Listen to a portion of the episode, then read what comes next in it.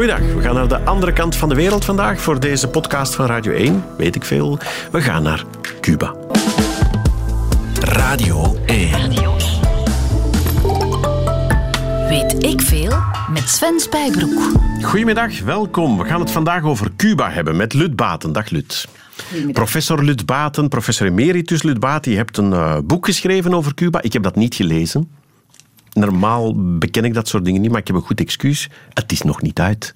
Uh, het is wel wel verkrijgbaar, uh, maar uh, de officiële publicatie is begin september na de schoolboeken. Maar je kan het al wel online bestellen. Ah ja, dus je wacht tot alle schoolboeken dat ja. geweld gepasseerd om toch een beetje aandacht te krijgen. Ja. Het is, is het samen met Dirk Tieleman, geloof ja, ik, hè? Ja, samen met Dirk Tieleman. Dirk Tieleman heeft de gave van de synthese.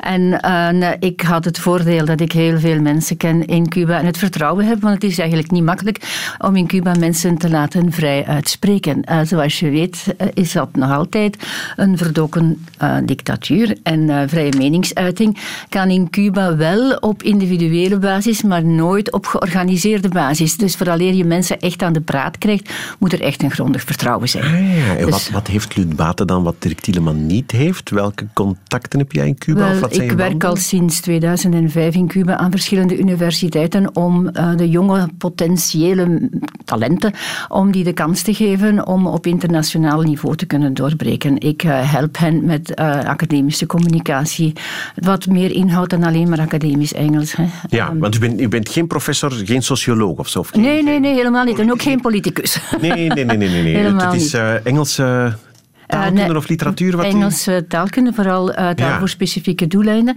En eigenlijk is het, ben ik Dirk heel dankbaar dat hij mij de kans gegeven heeft om met hem dat boek te schrijven. Want weet je, ik ben een beetje workaholic geweest. Ik denk dat ik dat nog een beetje ben. En je bent altijd met je vak bezig en je wil het, de, de lat hoog leggen. Maar ik nam eigenlijk nooit de tijd om echt met de mensen te gaan praten, om, om rustig te luisteren. En, uh, en dit is wat uh, ik samen met Dirk nu kunnen doen heb. Dirk uh, stelde onbevangen vragen. En uh, ik kon aan de mensen uh, de, de, rustigheid geven om te zeggen van ja, maar vertel het tegen mij. En we gaan het in het Nederlands doen. En als je foto niet in een boek moet komen en als je naam niet in het boek moet komen, vertel het gewoon aan mij. Ah, ja. Zoals we altijd al gedaan Want daar, hebben. daar staat plots een journalist, een buitenlandse journalist. Ah, ja. Je hebt geen idee wat er met je verhaal gaat ah, gebeuren. Hij ziet er ook een beetje raar uit, Dirk Tieleman, moet dat eerlijk oh, foei.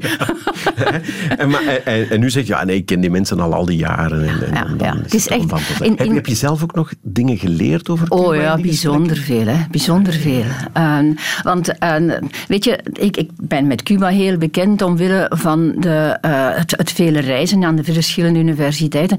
En het is een economie van schaarste altijd geweest. Hè. Dus uh, als, als ik bijvoorbeeld met de mensen uh, aan het werk was, dan vroeg ik bijvoorbeeld, hebben we vandaag elektriciteit? Ik had mijn laptop om altijd mm-hmm. te voorbereid te zijn dat er niks Ja, we hebben elektriciteit, we hebben vandaag water. Ja, ha, en we hebben ook koffie. Oké, okay, dan kunnen we vandaag koffie zetten. Joehoe! Weet je, dat is dus een mentaliteit die je hebt als je met uh, Cubanen samenwerkt. Je, je wil echt iets bereiken, maar um, er is altijd dat gevoel van, gaat het wel lukken? Ja. Uh, gaan we er wel geraken? Ja. En dat geeft een soort van verbondenheid, weet je. je, je ja, zoals uh, de, de, Castro altijd zei, hè, venceremos, samen in de strijd. Hè. voilà. Ook als er geen elektriciteit is. Ook als er geen elektriciteit daar het echt een uur lang over hebben. Het is een ongelooflijk fascinerend land. Je hoort er hele goede dingen over, hele slechte ook. Een uur Cuba. Weet ik veel.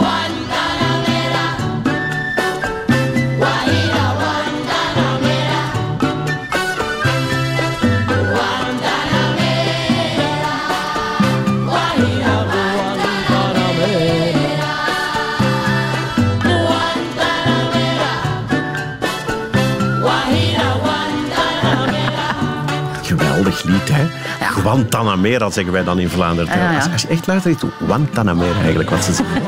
Celia Cruz is dat. Nu is het ah, toch zit. U bent... Celia Cruz is, is de grote ster. Hè. Maar weet je, dat, zij is één keer terug mogen gaan naar uh, Cuba, maar dan eigenlijk in Guantanamo.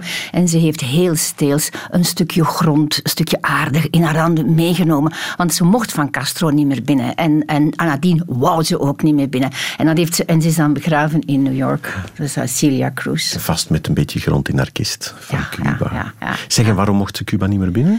Wel, uh, omdat uh, met de revolutie in 1959 was zij in Mexico. Ja, maar en... dat moeten we eerst even situeren. Ja, ja. Dat is wel het punt in de, in de Cubaanse geschiedenis, recente geschiedenis. 1959 ja, in 1959 in uh, december uh, komt uh, Castro met de Granma, de boot, aan in Los Coloradas. En, um, en dan willen ze vandaar de revolutie beginnen, want ja. ze willen echt Amerikanen buiten. Ze willen onafhankelijkheid. Er is een dictator aan de macht, Batista, ja. onder, onder met, met Amerikaanse steun. Ja, niet alleen, dus, ze waren echt Amerikaans protectoraat op dat moment. Ah, ja. en ze willen die verdrijven. Castro en ze willen die, ja, niet alleen Castro, er was een hele grote vrijheidsbeweging. Die vrijheidsbeweging die dateert niet alleen van, van die laatste jaren. Hè. Ze, uh, maar die begon eigenlijk al met de, de schrijver van dit liedje, José Martí, die, uh, die dat in de 19e eeuw was, grote romanticus, maar als, uh, als, als vrijheidsdenker al gecomponeerd, ah, ja, al, al geschreven had. Echt, hè?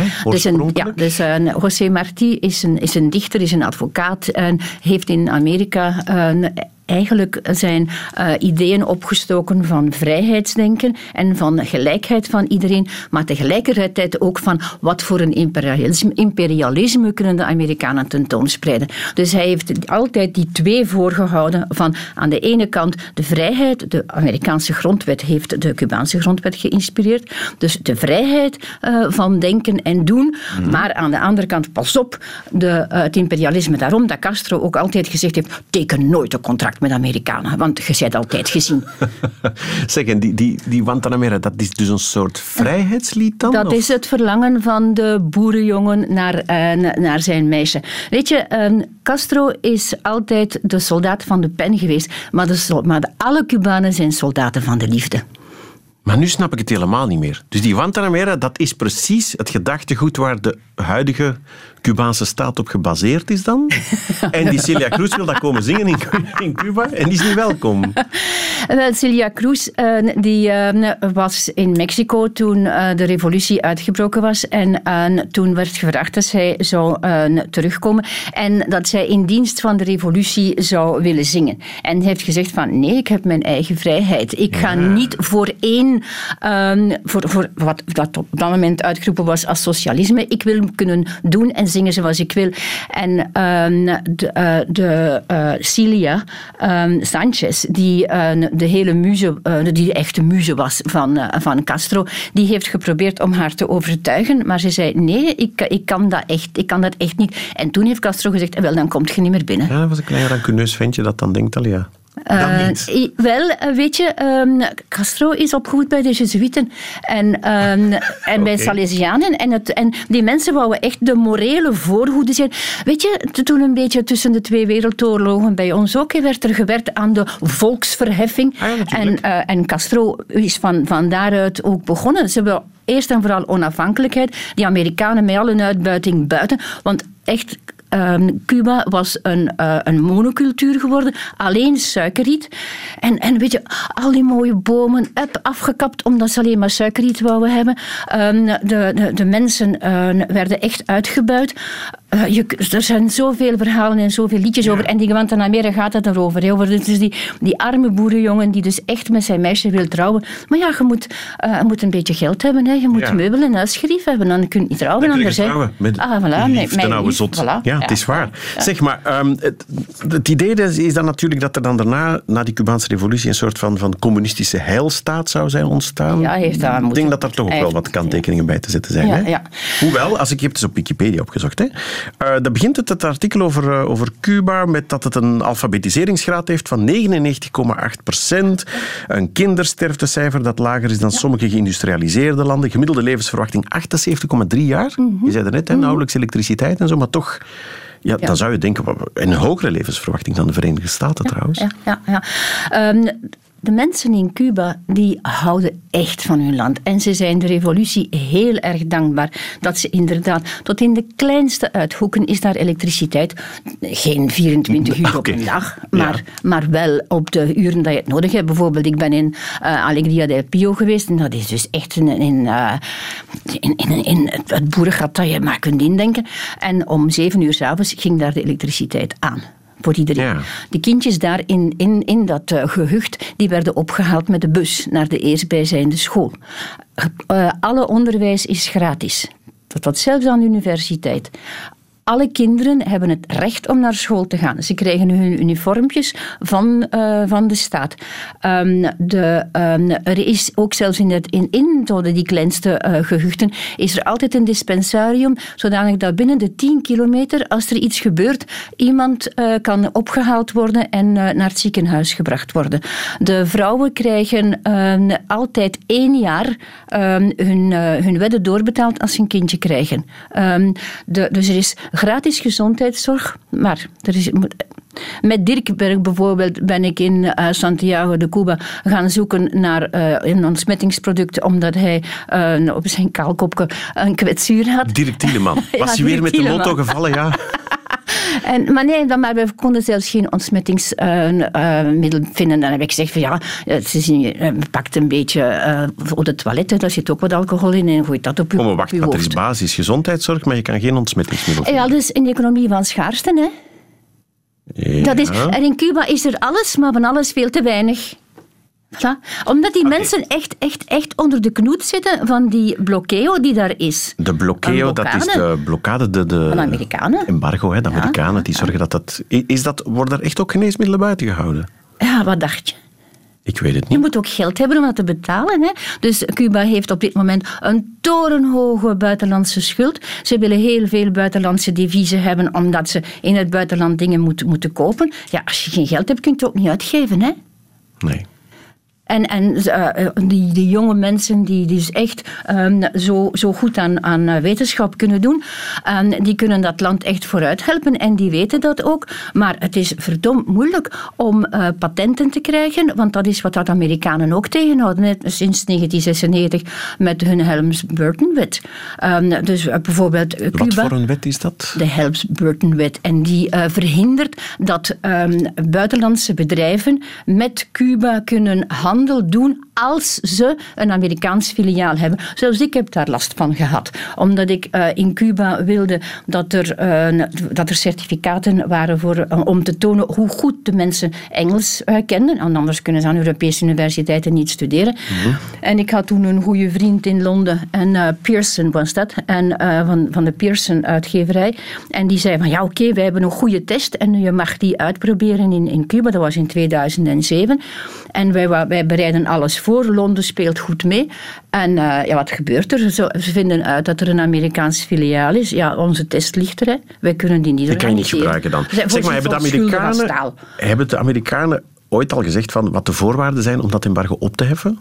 Wanneer ze terug wel zaken willen beginnen doen met Cuba, wat moet er dan veranderen? Wel, dat is het grote probleem. Ze hebben al sinds de jaren 70 uh, regelmatig gezegd: we gaan dit stoppen, want dit heeft eigenlijk geen zin. De Amerikanen weten even goed als de, uh, de, de, de, uh, de Cubanen dat dat geen zin heeft. Ze willen alleen maar dat woord communisme eruit. En vandaar nu met de nieuwe grondwetsherziening die er nu pas in juli gekomen is, is het woord communisme uit hun grondwet geschrapt. Dus nu hebben de Amerikanen zeker geen poot meer op te staan. Maar ja, er is daar natuurlijk die Trump. Hè. Ah ja, dus het, is, het, was een communistische dictatuur ja. en nu is het geen communistische dictatuur meer. wel, eh, er moet nog een referendum komen, want alle mensen moeten altijd geraadpleegd worden. Dus, dus en daarom dat ik bij het begin zei, het is een verdoken dictatuur. Want eigenlijk is het, zij, zij willen een socialisme, zij willen een, een socialistisch, welvarend land met welvarend hopelijk burgers. Maar uh, dat is wat er tussen discussie staat. Ja, ja, ja. Dus een referendum moet erover beslissen of zij effectief dat woord communisme eruit geschrapt willen worden. Alle jonge mensen natuurlijk, maar er zijn natuurlijk nog de oude krokodillen. En, uh, en die, die, willen dat er dan weer in. Ah, die hebben de revolutie meegemaakt. En, en, het is nog maar de vraag, als je de naam verandert, wat is het dan? Hè? Ja, maar Castro had uh, gezegd over mijn lijk, maar ja, hij is dood. Dus. Voilà, nu kan het. Radio 1. Weet ik veel? Buena Vista Social Club daarnet, die oude krokodillen uit Cuba, als ik dat zo mag zeggen. Daar hadden we het over en toen zei Lut, oh, oude krokodillen, daar wil ik nog iets over zeggen, daar wil ik nog iets over zeggen. Wat was dat dan? Wel, weet je, de vorm van Cuba als eiland is eigenlijk heel speciaal. en in feite is dat de vorm van een kaiman, een soort krokodil. En een krokodil heeft in Cuba geen negatieve betekenis zoals bij ons. Want de kaiman heeft grote ogen, ogen die alles zien. En een kleine kaiman is het icoontje, het speeltje voor uh, de kinderen die in Cuba al heel vroeg, vroeg zeg maar zeggen, geïndoctrineerd worden. Ze krijgen als knuffel een, een kaiman. En, ja, als knuffel krijgen ze een kaiman. Ja. En uh, die kaiman die ziet alles, want dat is de sociale controle.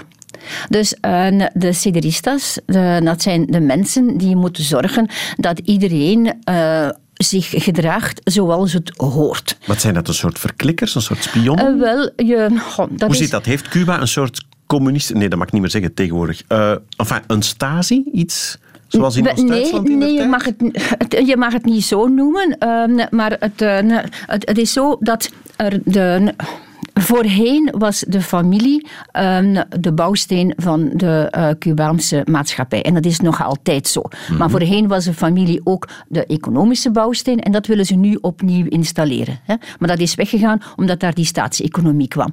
Dus de, de, de, de familie en de mensen die uh, extended families zijn, dus de grote families in die gehuchten enzovoort, waren eigenlijk de bouwsteen van uh, de gemeenschap. Het cement van de hele gemeenschap. Opa's, en die, oma's, En die stemden uh, in, in dus die nieuwe organisatie, de nieuwe mens die Cuba moest voorbrengen met Castro. He, Castro wou echt een nieuwe mens, die goed geletterd was die, en die goede morele waarden had. Dus iedereen moest daarvoor zorgen dat, dat die waarden, dat die uh, bewaard bleven. Ja, dat moest in de gaten gehouden worden. Verbonden, en dat moest je ook in de gaten houden. Maar wie moest dat dan doen? Moest je dan bij de staat of dus bij de politie gaan klikken? Of? In die gemeenschap duid je één persoon aan die zegt van kijk, wat hebben wij nodig? En die dat dan naar het hogere echelon kan brengen. En in dat hogere echelon, dus op, bijvoorbeeld op het niveau van de provincie, heb je weer een raad. En die mensen stemmen weer voor iemand. En die gaat dat dan weer vertegenwoordigen in de hogere raad. Tot als je bij het centraal comité bent. Ja, maar dat klinkt als een democratie, zoals je het nu beschrijft. Ah, ja, hè? ja, ja, ja, ja. Maar de vraag is, wat, uh, wordt er, uh, wat zijpelt er door. En Raúl Castro heeft dat ook heel goed uh, begrepen, want toen hij in 2007 de teugels in handen nam, toen heeft hij als eerste gezegd van, ja maar mensen, zeg nu een keer wat er eigenlijk allemaal verkeerd gaat. Dus in die, in, in die verschillende echelons van, geef het ons nu eens door. En de mensen in Santiago de Cuba, die zeiden van, ja maar zeg, ons, ons rioleringssysteem, dat, dat is dus echt heel, heel slecht. Wel, zegt hij, het is goed, wij zullen dat herstellen. Het heeft natuurlijk een heel aantal ja, maar wacht, wacht, wacht, wacht. Professor Baten, nu zijn we twee dingen door elkaar aan het halen. Hè. Het ene is uh, kritiek signaleren en zeggen wat er fout gaat en wat de overheid daarmee doet. Maar de vraag was, uh, als er allerlei dingen zijn die mensen niet mogen doen, zijn er, is er een soort verklikkersysteem? Ja, ja. ja wat, wat mag je niet doen als gemiddelde Cubaan bijvoorbeeld? Dat, dat, zijn, ja, kijk bijvoorbeeld nu naar uh, de, het nieuwe decreet dat er is binnen de nieuwe grondwet. En dat is de, wie uh, zanger is, dus wie bijvoorbeeld reggaeton en hip-hop zingt, wel, die kan verklikt worden. Er kan gezegd worden van kijk, die gaat een concert houden in, uh, in, in, in, in dat zaaltje, in dat dorp. Ja? Die heeft geen aanvraag ingediend, die heeft geen goedkeuring gekregen van boven. Dus die uh, handelt niet volgens de wet, volgens de goede houding. En die zingt dingen die alles behalve mooi zijn, want die zegt uh, lelijke woorden enzovoort. Dus die, uh, die, die, kan gestraft worden. Ah, dus hip-hop is verboden in Cuba? op dit moment is dat niet, of, je, je, niet volgens de morele waarden. Dus de cultuur ja, dat is wel het minste wat je van hip-hop kan zeggen, natuurlijk. Uh, dat dat heel vaak zo is. Maar het is niet omdat dat dan typisch Amerikaanse muziek is of zo? Of gewoon... Nee, het is om wat ze zeggen. En, en ook omdat ze dan kritiek uiten. Zoals ik er straks gezegd heb, je mag geen kritiek uiten op het systeem op een georganiseerde manier. En als je dat voor een publiek doet, is dat dus eigenlijk al georganiseerd. Hetzelfde met de schilders. Je moet eerst de goedkeuring van boven krijgen, vooraleer dat je eigenlijk mag zeggen wat je wil. En het zijn dus wat, die de schilders? Schilders ook, ja. ja. Die, schilderijen? Ja, die niet, niet die muren schilderen, maar die, de kunstschilders. die kunstschilders zijn ook. Die moeten vragen, mag ik alsjeblieft dit of dat schilderen? Ja, ja, ja. En dus dat klinkt echt behoorlijk als een dictatuur wel, ja. ja. De cederistas zijn dus de mensen binnen die kleine groepen die voor dus de sociale orde zorgen. Maar dat kan even goed positief zijn, even goed als bijvoorbeeld zeggen van kijk, dat is een oude mevrouw en die oude mevrouw heeft geen eten, wij moeten voor dat mens voor eten zorgen. En, en, eh, of bijvoorbeeld uh, met de storm bijvoorbeeld, um, is is, er, is, zijn, is dat en dat en dat vernield. Dus wij moeten daar echt voor zorgen Ah, dat dat in orde komt. Het werkt op twee kanten. Het is een beetje een soort meneer Pastoor eigenlijk. Ik denk dat, dat Castro niet content gaat zijn met de vergelijking, maar, maar die tegelijk de Eh, mensen in het gareel houdt en toch ook helpt en in de gaten Wel, weet je, dat, dat, is een, dat is goed geraden, want eh, iemand van de mensen die wij kunnen interviewen hebben, die i- i- heel interessant doet, eh, El Paquete en, en, en El Toque, ik zal daar straks over vertellen, ehm, die heeft eh, de Cubaanse regering vergeleken, vergeleken met La Dama Católica. Een oude dame die altijd de schone schijn wil ophouden. Ja. En wat is dat, El Paquete? Is dat een schuilnaam van de mensen die... Nee, dat is het pakket. Ja? Een, een, een, eh, een, een doos. En dus, ehm, dat is ook naar aanleiding gebeurd van, van, van, van, van hurricanes die er in Cuba zijn. Hè. Dat de mensen zeggen van wij willen eigenlijk wel weten wat er gebeurt. Want dus de oude dame houdt de schijn op. Ja, van, maar wat het is het pakket? Is dat- Het pakket is dat ehm, de, de mensen ehm, een, eh, een harde schijf maken in, in Havana met informatie die zij binnenkrijgen van al hun eh, inlichtingen, personen die overal zitten. Die harde schijf wordt met een bus of met het vliegtuig naar het, eh, een uitkant van Cuba gebracht. Daar wordt dat op USB-stickjes gezet, zodanig dat de mensen heel vlug heel veel informatie kunnen krijgen over wat is er gebeurd, maar ook wat zijn onze recente novellas. Want de Cubanen en de liefde, dat gaat altijd samen. Hè. Dus Wacht, willen het, hun, inter- hun het internet reist via een harde schijf met de bus in Cuba. Ah ja, want het internet in Cuba is heel duur. Het kost 1 CUC 1 euro per uur, maar de mensen verdienen hooguit 20 euro per maand. Dus eh, het is onmogelijk om, om voor iedereen om daar internet te hebben. Ook al is het nu met de hervorming, willen ze dat enzovoort, er komt 3G. Maar op die manier dus gaat Paquete is ervoor dat zorgen niet, dat niet informatie kunnen of niet mogen? Allebei. Weet je, elke e-mail die ik stuur naar Cuba, eh, daar zorg ik voor dat ik daar geen woorden insteek als bijvoorbeeld democratie, als eh, poder of power, democracy, eh, als eh, my own opinion. Want dat, ze kunnen dat met, met moderne analyses... Allerlei algoritmes kunnen dat eruit halen. Eruit Ja. halen. En ja. geen hip-hop.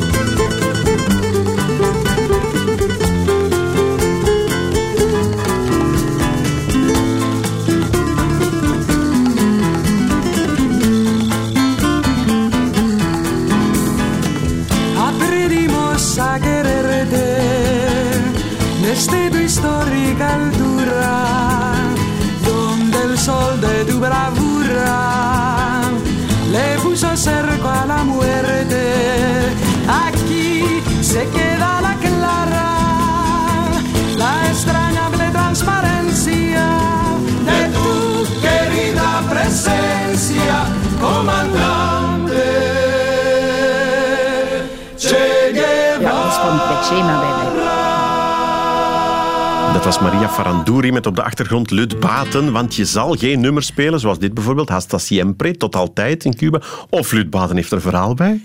Dit doet jou denken aan de, aan de begrafenis van Fidel Castro? Ja, ja. Hasta siempre comandante. En hij, dus eh, de stoffelijke resten van Castro eh, werden in een jeep vervoerd, eh, omdat het, symbolisch was. Hij, dus hij was van Santiago de Cuba naar Havana getrokken met de revolutie en nu ging hij in zijn jeep vanuit Havana over de weg naar Santiago de Cuba terug. Zijn jeep is wel in pannen gevallen op een bepaald moment, dat een beetje jammer was.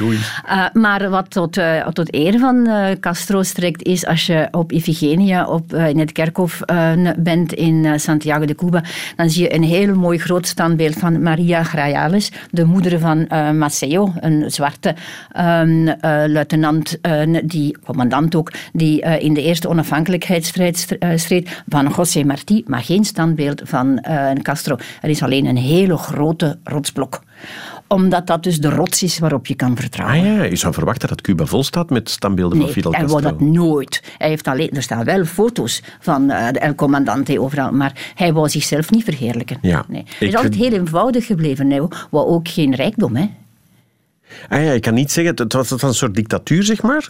Van, van hij wilde van zo zal het zijn, zoals ik het wil. Maar het is niet een soort dictator dat zichzelf verrijkt. Nee, helemaal niet. Nee. nee. Als ik, uh, ik heb nog gedacht van, nou, misschien moet ik een fragmentje van een speech van Castro laten Mhm. horen. Dan zijn we ineens voor zes uur Hij vertrokken. doet, ja, hij doet langer dan ik, hè. Ja, hoe is- wat, wat is dat toch met die speeches? Is dat echt waar dat die altijd zo... Ja, maar dat is de kracht van het woord. En dat is precies waar de Cubanen nu zo vermoeid van zijn. Ze zeggen, dat die woorden dat zijn maar illusies. Nu, nu willen we effectief dat onze materiële toestand verbetert. We zijn het beu. Ja, hij Wij kon het goed uitleggen, maar Hij kon het goed uitleggen, maar het is gedaan. Ja, ik heb toch een fragmentje gevonden. Het is eh, zijn allerlaatste speech. Je hoort het. Hij staat eigenlijk Ah, met, met één been in het graf. Het gaat over het feit dat hij... eh, Wat, wat zegt hij op een bepaald moment? Dat eh, wij revolutionaire Cubanen... Wij gaan onze internationale verplichtingen nakomen. We hebben een gemeenschappelijke vijand. Dat is nog altijd dezelfde. Mhm. Die ons bedreigt. En dat zal, eh, dat zal niet veranderen. We- we- we- Hasta siempre eigenlijk. Hetzelfde idee van die revolutie. Ze Dat hebben hem blijft ook genoeg proberen te, te tot vermoorden. altijd. Hè. Ja, hoeveel keer was dit? Drie, meer dan 300 aanslagen zijn ge- op hem Hij geprobeerd. heeft ze allemaal overleefd. Ja, ja. Ja. Pronto deberé cumplir 90 años.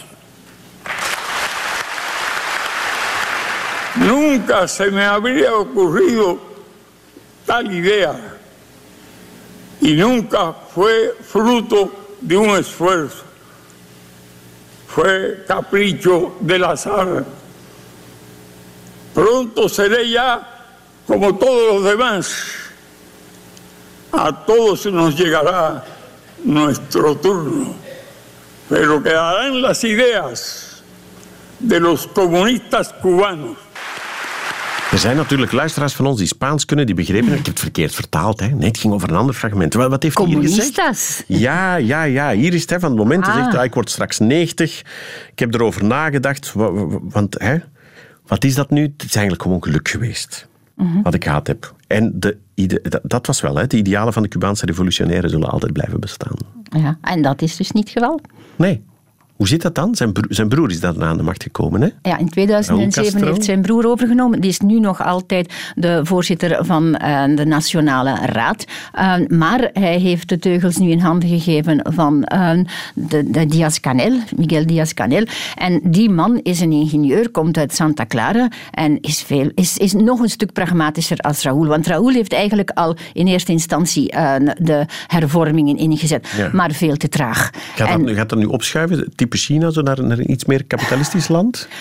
Wel, daar, daar willen ze zich voor behoeden. Hè. Eh, dus ze, eh, wij hebben dus echt, Dirk en ik, met heel veel verschillende mensen gepraat. En iedereen wil eh, datzelfde. En dat is libertad en tranquilidad. Libertad wil zeggen de onafhankelijkheid, de vrijheid. Ja. En de eh, tranquilidad is niet dat alles stilletjes is, want in Cuba is er veel, veel lawaai, eh, altijd. Maar de tranquilidad wil zeggen mijn zekerheid, mijn, eh, mijn vertrouwen dat ik mijn gezondheidszorg houd, dat er gratis scholen zijn, dat er eh, mijn, eh, mijn, mijn, mijn toelevering van elektriciteit enzovoort is, Ja. dat ik nog een, een goede oude dag kan hebben. Meestal gaat dat niet samen. Hè? Dat hebben ze in Oost-Duitsland ook gemerkt. Hè?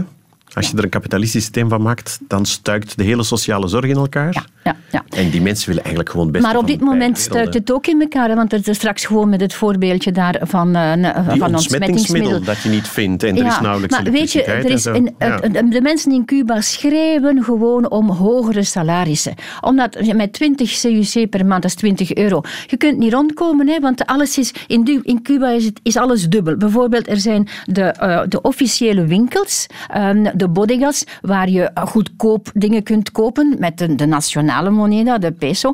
En, ehm, en, en daar eh, krijg je wat rijst en wat bonen enzovoort. Maar bijvoorbeeld, als je, eh, laten we zeggen, een beetje buikpijn hebt en je kunt niet drinken van het water uit de kraan, dan moet je flessen water kopen. Maar een grote fles van anderhalf liter kost je bijna 1 euro. Ja, maar als je maar 20 euro verdient op een, ja, op een maand, dan kun je geen fles water kopen. Dus ehm, En daarnaast zijn er ook toeristenwinkels En dat zijn dus- waar je in dollars betaalt en waar je veel meer dus kan krijgen. de, de, de, de, de, toeristenwinkels, maar waar de gewone Cubanen eh, wel alles kunnen krijgen, maar gewoon peperduur. En daarop maken ze natuurlijk ook hun geld, hè, de, eh, de regering. Omdat ze denken van die wel kunnen betalen. Wel, die zal het betalen.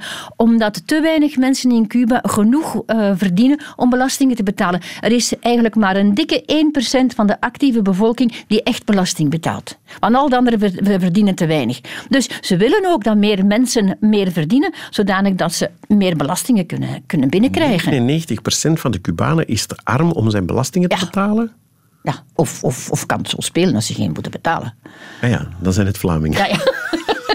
Wat dat betreft. Zeg, iets anders. Um, daarnet ging, in het lied ging het ook over Che Guevara. We kunnen niet over Cuba praten zonder toch iets over Che Guevara gezegd te hebben. Um, ik, ik, heb het, boek van u, dat u dat samen hè, met Dirk Tieleman, u verwees er al naar, dat, uh, het is eigenlijk al uit, het e-boek. Uh, ik heb het niet gelezen, ik heb het er wel eens diagonaal doorgegaan. Er zit een ongelofelijke passage in over Che Guevara en de Cuba-crisis. Ja. Voor de jonge luisteraars, de Cuba-crisis, mm. hoe zat dat precies? Ik ga heel kort samenvatten, maar eigenlijk komt het erop neer dat we op dat moment ontsnapt zijn aan een apocalyps, uh, dankzij de, uh, het gezond verstand van Khrushchev en Kennedy. Ja, op dat de, moment. de Russen wilden kernraketten plaatsen gericht op Amerika in Cuba, vlakbij dus. Op een bepaald moment komt dat uit, de Amerikanen komen dat te weten. Amerikanen wisten niet dat het nucleaire waren, ze wisten wel dat het raketten waren. Ja. En ze denken, oké, we moeten ingrijpen. Je, je zit vlakbij een nucleaire derde wereldoorlog. Ja, ja, ja, ja. En wie zat er ergens in een grot uh, met zijn vinger op de knop? Che Guevara. En die wachtte op de, het bevel van Castro om het in gang te kunnen zetten. Dat heb ik dus nog nooit gehoord. Hè? Die grote, iconische, ja, ja, communistische vrijheidsstrijder. Iedereen t-shirts en affiches en posters fanatiek, in de jaren 60 en 70 en 80. Die was fanatiek. Die, die, die, die, wou per se de hele wereld verbeteren. En, en nadien is hij naar, Zuid, naar Zuid-Amerika getrokken en wou hij daar ook de grote revolutie prediken. Hij is tussendoor nog in Congo geweest met de Congolezen. Liep het helemaal verkeerd af. Um, maar uh, dus wij zijn dus echt, echt waar ontsnapt aan Mathieu een was de man die op dat moment de Derde Wereldoorlog in gang had kunnen zetten. Ja. En waarom heeft hij het niet gedaan? Omdat hij luisterde naar Castro en Castro luisterde naar Khrushchev en, en naar Khrushchev. En uh, Che is, wel, is boos geweest op Castro, dat hij zei van waarom luister je naar Castro? En Castro was boos op Khrushchev en zei, oh, Khrushchev, je bent een mietje, je ja, durft niet. De toenmalige Russische president. Ja, ja en Khrushchev die zei van ja, maar, ja, maar, ja, maar ik ben nog altijd wel baas, hè, dus uh, dat gebeurt hier niet. Ja. En dan zijn die, wat is het, die iconische beelden van die, Russi die schepen met die Russische raketten richting ja. Cuba die terug omkeren. Ja, ja. Terug naar Rusland. Radio 1. Weet ik veel? Professor Lutbaten, we kunnen het niet over Cuba hebben zonder het over de Cubaanse vrouw te hebben. Ja, dat zijn de locomotieven van de maatschappij. Hè. Ja, dat is straf. Hè. Je, je, associeert dat met, met, met, met mooie vrouwen en dansen en samba ja. en al wat je wil. Ja. Maar, maar het is ook een soort feministisch paradijs, als ik het goed heb. Wel, er is wel de, de Federatie van de Vrouwen die opgericht is door de vrouw van Raoul. eh, al, al meteen eh, na de eh, revolutie. En het zijn ook de vrouwen die de grote alfabetiseringscampagne in 1961 gedragen hebben. Ehm, de vrouwen eh, gingen in, in de dorpen, eh, maar ook mannen, maar het waren eigenlijk de vrouwen die in de dorpen gingen om zoveel mogelijk mensen te leren Ja. lezen op korte tijd. Maar dat zijn zo zorgtaken en zo. Hè. Maar als Wel, ik denk, de bazen in Cuba, dat is hè, zijn Raúl Castro veel, en Fidel ja, Castro en. Che en Sinela. Ik ken geen enkele beroemde... Toch wel. Er zijn heel veel vrouwen eh, in Cuba die in, eh, de, in de hoogste organen zitten. Onder andere de vroegere rectora van onze universiteit in Oriente, eh, Marta, die zit in de hoogste raad. Er zijn veel meer vrouwen die bijvoorbeeld rector zijn aan de universiteit. Op dit moment is in, San- is, is in Oriente weer een vrouw rector aan de universiteit. En dat is een normale zaak. Eh, de, bijvoorbeeld de, project, de grote coördinator van ons project is ook een vrouw. En de, de Gaat u nu zeggen dat het, het universitair glazen plafond in Cuba veel... Ja, veel minder is als bij ons. ja Ja, ja. straf hè? Ja, dus er is echt gelijkheid tussen man en vrouw. Ehm, dat wordt echt naar voren geschoven. Uiteraard is het nog altijd veel meer een, een, een, een macho-maatschappij. Hè. Ja, Dus dat was mijn volgende vraag. Daar Eh, associeer je eh, het ook mee, hè? Ja, ja dat, eh, dat, dat moet, je moet dat eh, niet, niet, niet, niet meer onderkennen. Maar eh, het, is, het is wel zo dat bijvoorbeeld in Cuba eh, scheiden heel gemakkelijk kan. Het zijn de 24-uur scheidingen. Hè. Dus, eh, en, eh, echt waar. ja. Is dat, Dus is dat je- goed je- nieuws of slecht nieuws? wel, Of- het is weer van welke kant je bekijkt. In Cuba is het alles dubbel. Het, het negatieve is dat er heel veel alleenstaande vrouwen zijn die, die voor hun, eh, alleen voor hun kinderen eh, moeten zorgen. Er is natuurlijk altijd de abuela, de grootmoeder. En, er is de, en de mensen wonen samen eh, met verschillende families in, in, in huizen. Dus je bent niet echt alleen. In Cuba ben je nooit echt alleen. Ehm, maar de, de vrouwen zijn het cement van, van de samenleving. Ja, maar als, je- als je man je, je, je maltreteert, binnen de 24 uur ben je gescheiden als je daar zin in hebt. Ja, en er, er, was een oude wet in Cuba en die, die was zo dat ehm, de jongste dochter, die erfde het ouderlijke huis. Nu is dat niet meer zo, het was een, gewoon een oude ah, wet. ja. Dus de, de, jongste dochter erfde het ouderlijke huis, zodanig dat de jongste dochter zorgde voor, uh, voor de ouders, maar dat hield ook in dat als de man zich niet gedroeg, dat ze kon zeggen van, zeg manneke, ga maar, want het is hier mijn huis. Hè. Ah ja, bij ons was de oudste zoon vroeger, Aha, die het erf, het hele landgoed van de adellijke familie. Had de, jongste dochter. In de hoop dat ze zou thuisblijven. En dus... Ja, dat is een echte heel oude dat is al lang gedaan. Ja. Maar het, het, zit er zo nog altijd in dat de dochter uh, thuis, uh, thuis is. En, uh, en dat de. Nu, het hele negatieve uh, van het, het, feit dat Cuba drijft op inkomsten van de mensen die het uitstuurt, is dat heel veel gezinnen gebroken gezinnen zijn. Hè. Het is zo dat bijvoorbeeld dokters, ingenieurs, um, um, mensen die um, gespecialiseerd zijn, uitgestuurd worden naar andere landen. 90% van de inkomsten daarvan die, uh, worden geïnd door de, de Cubaanse regering. 10% is voor die vrouwen, voor, voor die mensen, wat die dan nog altijd goed vinden. Maar het is een normale zaak uh, in Cuba dat bijvoorbeeld een man of een vrouw voor uh, drie jaar naar Angola gaan, voor drie jaar naar. Um, Ethiopië gaan, uh, dat dokters naar Brazilië uh, gaan en dat je uh, ja, drie Echt? jaar. Maar dus de, de hoger opgeleide Cubanen worden verplicht je wordt niet, uitgestuurd? Je wordt niet verplicht. Of ertoe aangemoedigd? Je, je wordt aangemoedigd. Maar dan moet je wel 90% van je loon aan de Cubaanse staat afstaan. Ja, maar je houdt dan nog altijd een behoorlijk bedrag over. Want als je met 500 uh, euro bijvoorbeeld naar huis kan komen, ja, dan uh, kan je wel een en ander doen. Bijvoorbeeld tien jaar geleden is een van de, de mensen um, uh, die, bij, die, die, bij ons kwam studeren, die is met 1000 euro netto terug naar huis kunnen gaan. En die heeft zich daarvan een klein huisje kunnen kopen ja. tien jaar geleden. Want de verhalen gingen vroeger wel eens dat, dat wie bij de vuilniskar werkt en wie dokter is in Cuba, dat die precies hetzelfde verdienen. Klopt dat? Dat is ook zo. Het is, nu, is nu wel een verschil.